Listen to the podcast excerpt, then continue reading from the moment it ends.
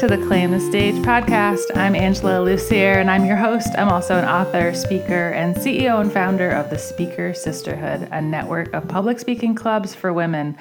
Okay, today's show is a little different than our usual show. It's uh, it's going deep into a subject that I think is probably more common and prevalent than we talk about, and it is drawing the connection between feeling voiceless as an adult and experiencing trauma as a child.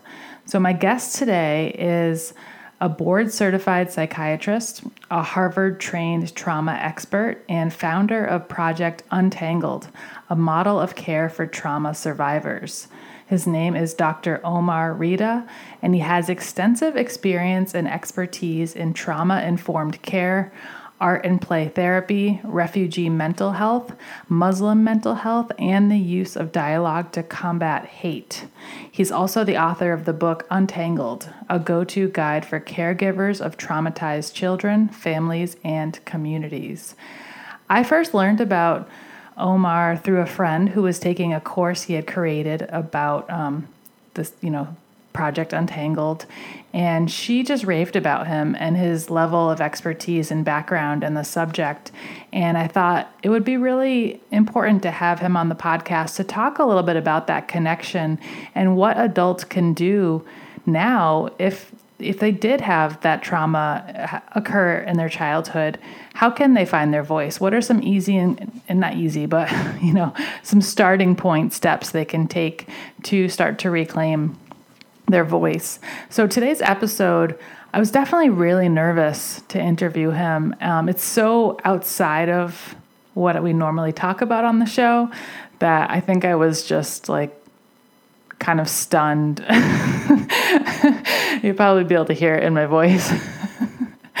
but we try to get into all the all the different pieces that happen in childhood that can you know steal a child's confidence and safety and voice and then what we can be doing later on in life. So i hope you take some some good tidbits from his his advice and if needed you know um, start trying these different things out. So before we jump into that interview i do want to share one big update.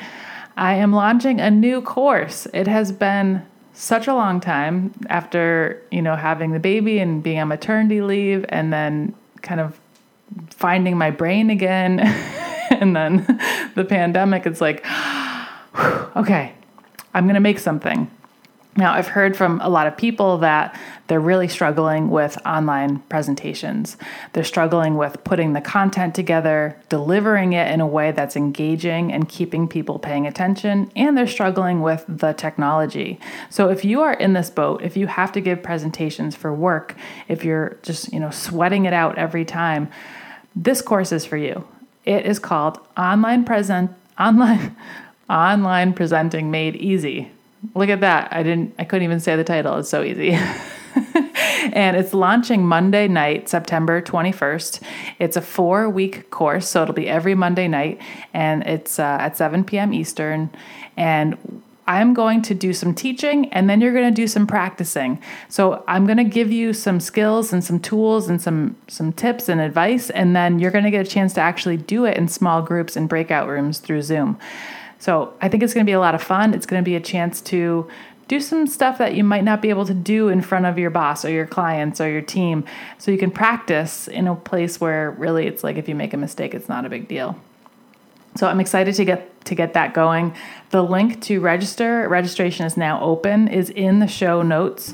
So you can go through that and uh, get yourself into the class. I think it's going to be a lot of fun, and um, hopefully you'll join us. So think that's it for today. I wanted to make sure that you know about that new course that I think a lot of people could use. And without further ado, here is my interview with Dr. Omar Reda.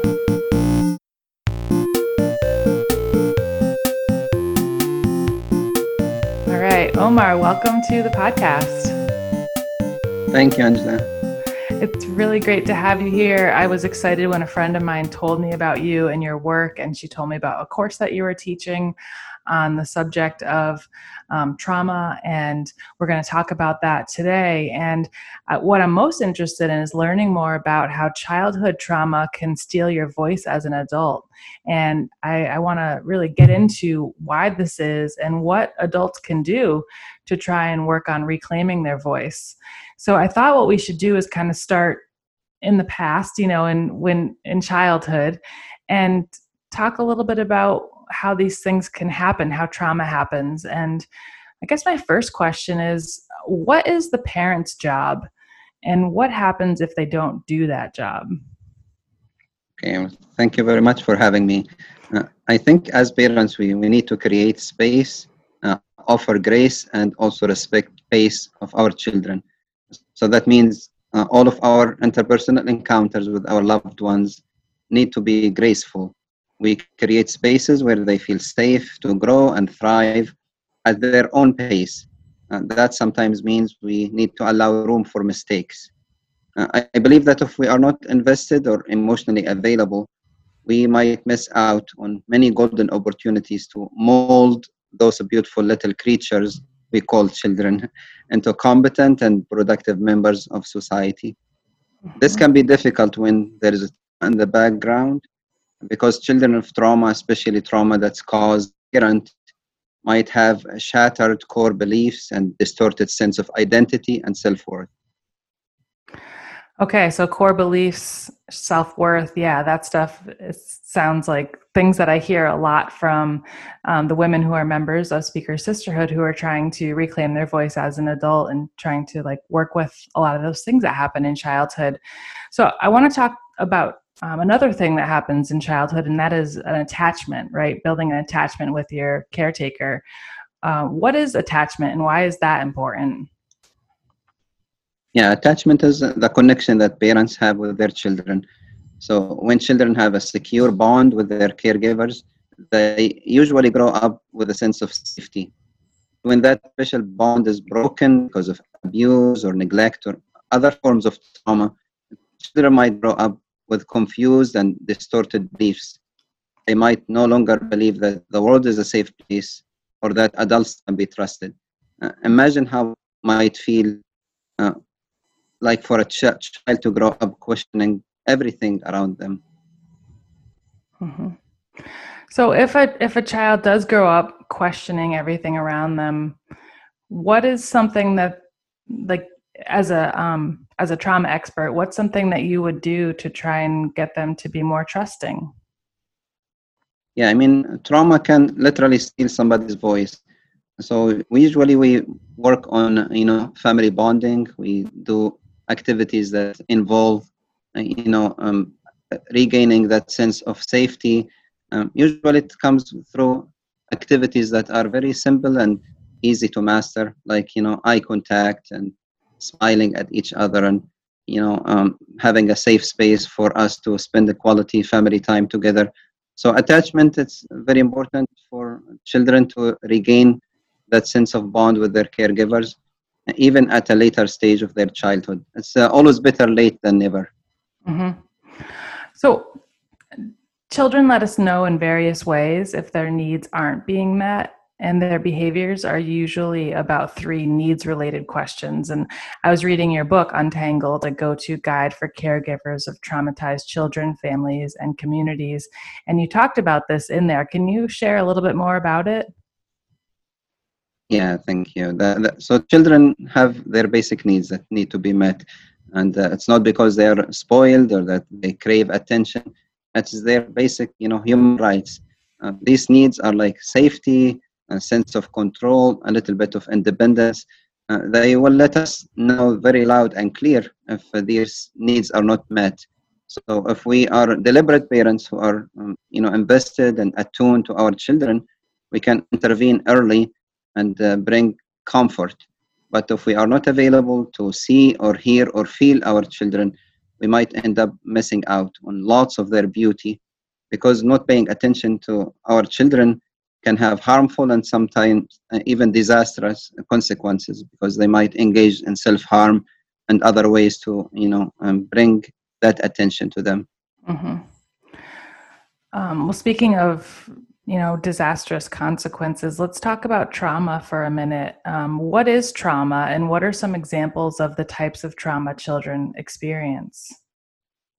Yeah, so trauma simply is a stressful event that can overwhelm or deplete our inner coping resources.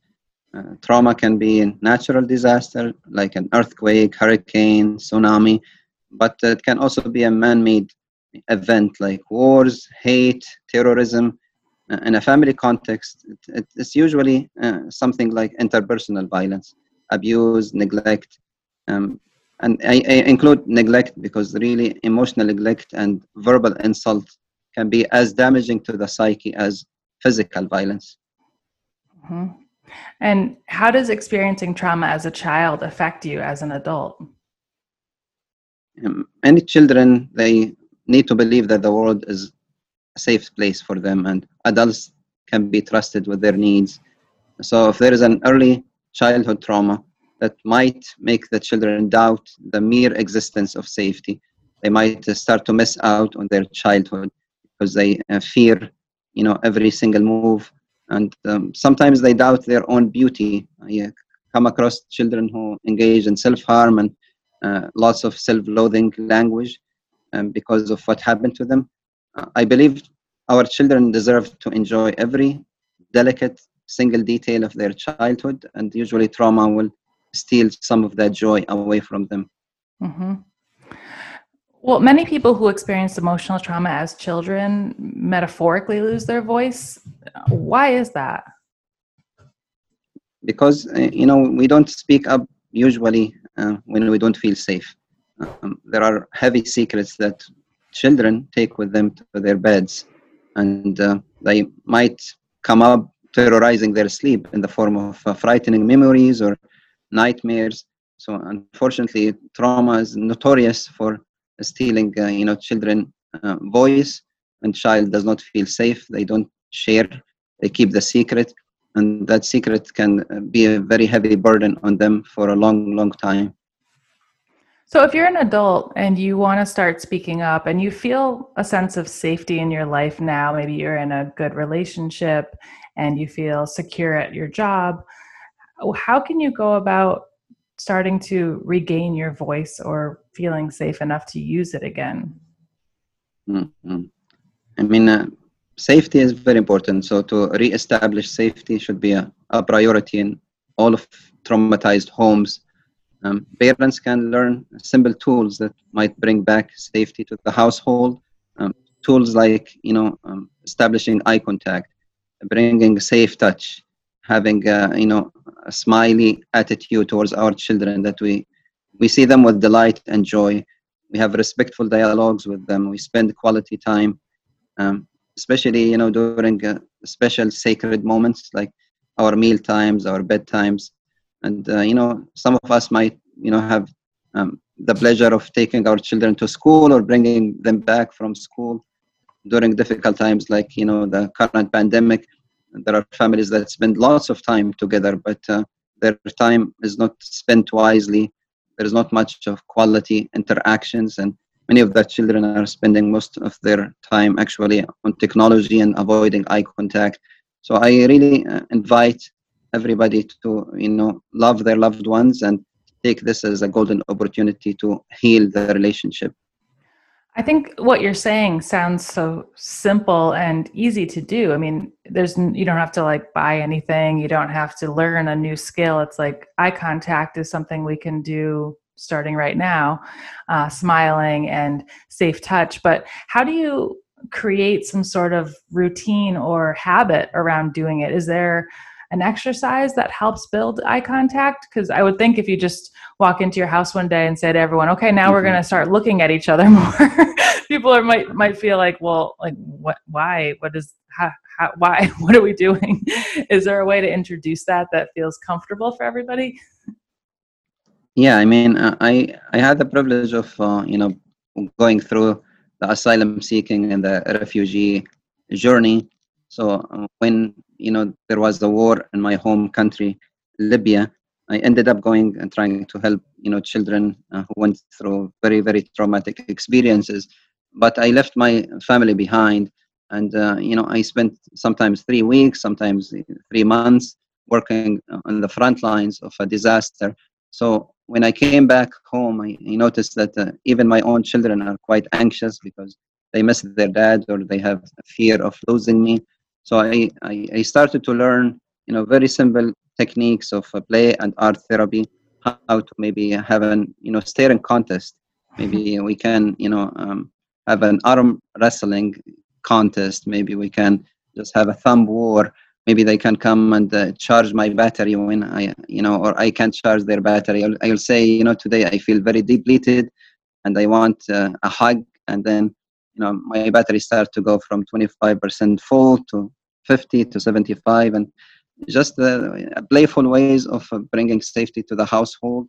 Of course, it will be wonderful if this is something that we uh, do on a regular basis, that if we have a quality family time even before the trauma story comes into um, the picture. But even um, if that's not our family, um, it's never late to start to love our loved ones and spend quality time with them. Because, you know, um, th- there's an exercise in the book Untangled, I called it starting with what is. Uh, so these are basically simple statements that we uh, can start to share as uh, traumatized adults to give permission for our children to also safe, uh, safely share their emotions. So, for example, I will say, you know, I'm really struggling with this. I want to be, you know, safe adult or safe parent, and I don't know. Looks like um, things um, that I do make people walk on eggshells around me. Um, I people seem uncomfortable. Uh, even our own family members seem to be uncomfortable uh, around each other because you know trauma can make family members look at each other as enemies and it will be wonderful if we just remind one another that uh, the trauma is our common enemy we should stand as a, a team and unite to heal our family together. Okay i like that exercise because i think it's just sort of naming the situation and without blaming. Um, can you give a couple more examples of things that might go on that list? So if someone wanted to try doing that with their family they would get a sense of how it works. Yeah i mean it's just uh, being a human being genuine. Like um, if you are a parent who shares their feeling um, that usually gives the children permission to uh, share their feeling or at least feel safe around you. Even uh, you know some of the children especially during their teenage years they don't really talk. But uh, just you sitting next to them letting them know that uh, maybe they are not ready to talk but you you'll be ready to listen when they are willing to start to share their feelings so just telling them you know um, there are mistakes that we do as parents that we try our best giving our circumstances that uh, yes uh, maybe as a child i was also um, you know survivor of trauma but uh, it's my intention not to repeat the cycle that's why I called my book Untangled, and um, I created even a model of care called Untangled, because many, many families are tangled in the web of trauma that can lead to loss of dysfunction. If we don't confront that early, um, that dysfunction can go from one generation to another. So I think I owe it to my girls, and I think parents owe it to their children to you know start to feel more comfortable sharing their feelings and confronting distorted you know um, uh, ways of thinking, especially self-loathing language, and also uh, showing children through example, through modeling uh, acts of grace and especially self-care. You know, our children needs to know that we have the right to take care of ourselves. Yeah, so I'm wondering about steps that can be taken outside of the house too. You know, when you're not trying to work in a family unit unit, but you want to sort of heal yourself. Is that when you talk about self-care, is that going to therapy? Is that finding some sort of therapeutic practice for yourself, whether it's journaling or meditation? I mean, what would you recommend? Yeah, I mean, uh, there are you know thousands of ways on how to and be generous and compassionate and graceful to um, ourselves. I mean, there are ways that uh, you know we can do in the nature. So you know, walking in, in nature, having you know a little bit of uh, exercise, you know, touching uh, fresh air and enjoying the outdoors. There are activities that are based on movement. So somebody is you know big on actual exercises or ways that uh, bring you know that energy, release that anxious energy through moving our body. That will be wonderful because we know uh, trauma lives in the body too. Uh, there are ways that we can use art. Um, you know, we can uh, do either painting or drawing or um, whatever activity that bring us joy. Maybe it was a hobby before that trauma managed to steal away from us. So and uh, be graceful and you know celebrate small victories. We don't have to go immediately to the same routine uh, before trauma, but at least if we can start, you know, um, re-establishing some kind of structure after trauma, that would be wonderful. So there are activities based on also memories. So if uh, there is loss or if there is a grief, uh, if we are mourning a loved one or mourning special moments, there are uh, rituals that we can do. So there are nature-based, uh, art-based, movement-based, and memory-based activities that can bring lots of self-care. But uh, you know, I think most of self-care is not only um, you know uh, a private or isolated event. Sometimes self-care for me is uh, spending time with my loved ones, uh, maybe doing a, a, little bit of activities that are spiritual.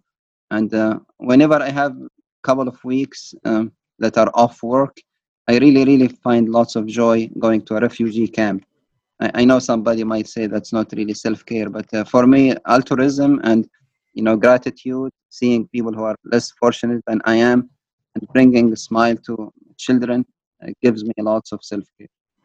Yeah, I would agree with that. That last thing you said about you know gratitude and, and being in service to others. Um, mm. I had I just heard about the neuroscience of you know being in service to other people can give you that same feeling of like dopamine, you know, that, that good feeling that you might get from um, doing something nice for yourself. So it can, it all depends on, you know, I guess you and and what brings you joy. Um, I'm interested. There's a quote in your book where you say, "Silence doesn't take the trauma away. Many times it makes things worse." Encourage talking. Speaking up is the ultimate act of courage. And I'm wondering if you were thinking about that in a certain context, like is that anywhere? Like if you're at work and your boss talks to you in a tone that feels uncomfortable, should you speak up then? Are you talking about speaking up at home with your family? Are you, is it in any particular uh, context or is it just in general? Yeah, I mean, I'm, I'm a big believer in uh, speaking up safely uh, against any form of violence or injustice. Uh, I, I, believe that's the absolute and act of courage. Of course, we need to do it safely especially if there is an ongoing violence or abuse. Uh, so just because if we give each other permission to talk uh, and you know start to create platforms that are safe spaces for people to start to share their stories, uh, they will regain their voice. They will start to narrate their stories in a way that uh, you know give them some kind of meaning because meaning making is very important for healing. Many people they believe the stories that were crafted for them and they believe somebody's version of their trauma story. To take away um, you know your own n- narrative is uh, really very very powerful because uh, i believe you know if you give people voice and uh, you know that will take away lots of the power of trauma over them. If we start to talk about our feeling about a frightening experience it might not be frightening anymore mm-hmm. Awesome. Can you tell us more about your book and what it's about and where to get it? Yeah. So, um, as you know, I mean, I uh, come from lots of uh, you know traumatic backgrounds. You know, I lost um, my sister when I was only six year old. She was 14. She died of brain cancer, and she basically was uh, the reason why I pursued medicine. I thought I'm going to become a neurosurgeon but you know every time i go to the or i will faint. So uh, you know you're not a good brain surgeon if you're always unconscious. So i found lots of comfort in uh, becoming an emergency room physician but i was very attracted to people's stories and their psychosocial you know aspects of their care. Then I ended up leaving my home country, living in exile, uh, because my name came as uh, somebody who's a humanitarian activist, and that was not allowed back then. Uh, ended up living as a refugee, uh, came to the United States uh, very shortly after September 11. So I, I, I went through waves of you know discrimination and hate, and and I decided that I'm not gonna become part of the problem. I rather be part of the solution. So rather than you know me repeating the cycle of uh, abuse or hate or violence, I wanted to become a healer. So you know I joined the field of psychiatry. Uh, I'm very big on you know doing dialogues as uh, ways to combat hate and start therapeutic and honest conversations. I'm very big on children play and art therapy activities. And also, I found family bonding to be extremely, extremely helpful for the healing journey of not only the family but also the community. So I, I do like parenting seminars, uh, you know, marriage seminars. I, I, take children on retreats and camps. That created the model of care, and somebody eventually said you have to basically put it down uh, into writing and share that experience with the other communities that might benefit from the same model. And that, that was created the book Untangled. But uh, Untangled, not, it's not only a book, not only a model of care, it's really a movement to try to bring healing to traumatized individuals, families, and communities. Yeah, and you also teach a course online. Is that the same program that you teach in person, or is it different? Yeah, I mean, I, I do lots of uh, teaching and supervision and consultation online. Um, it's mainly about trauma-informed care, uh, given you know unique background, coming from a refugee context, coming from a Muslim context, from an Arab con- context. I I found that uh, there are many ways to you know share that experience uh, with people from other backgrounds, and we found that to be healing for both of us. Mm-hmm. Well, thank you so much for doing this work and for being a model of healing and and showing that you can, you know, put good back into the world and hopefully inspire others to do the same. I think it's great. Where can we find more information about you and your book if people want to connect with you or, or buy it? Thank you, Angela. I mean, uh, it is available on uh, Amazon. It's called Untangled, but also on uh, the Project Untangled website. Uh, I also have a you know YouTube channel called Daughter Father Bonding.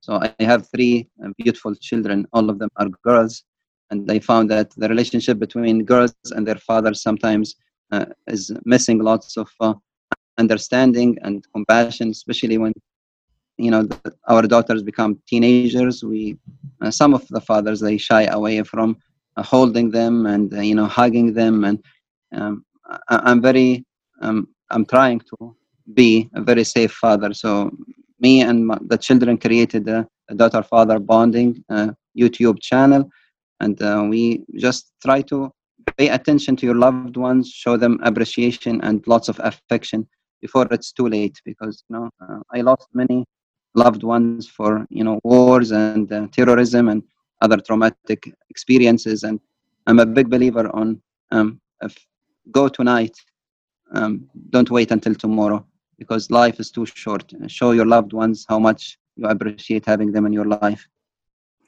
Thank you. And and I think the message too is that there is hope in healing and and it's in the in doing that that kind of connective safe work with the people who are in your life that you trust, right? And that you can start to heal those wounds with. Yeah, absolutely. I mean, recovery and uh, you know healing is very very um, possible, and uh, they are really um, through showing compassion towards our loved ones. I believe love itself heals trauma, and uh, many of us uh, we become more resilient and more beautiful, uh, not despite what happens to us, but because of our trauma stories. Yeah. Well, Omar, thank you so much for coming on the show today and sharing some of your work and some of your ideas. I think what you shared here today is definitely stuff people could put into action and and start working toward their healing today. So, I, I wish you continued success with everything you're doing, and um, so happy to share your work with my listeners. Thank you, Angela. It's such an honor to be with you today. Thank you for having me.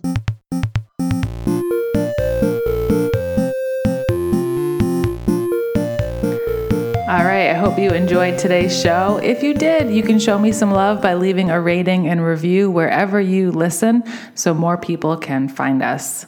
Claim the Stage is a production of Speaker Sisterhood and it's recorded in the Glitter Closet in Holyoke, Massachusetts. Music is composed by Chris Collins. Until next time, stop waiting, start creating. Bye for now.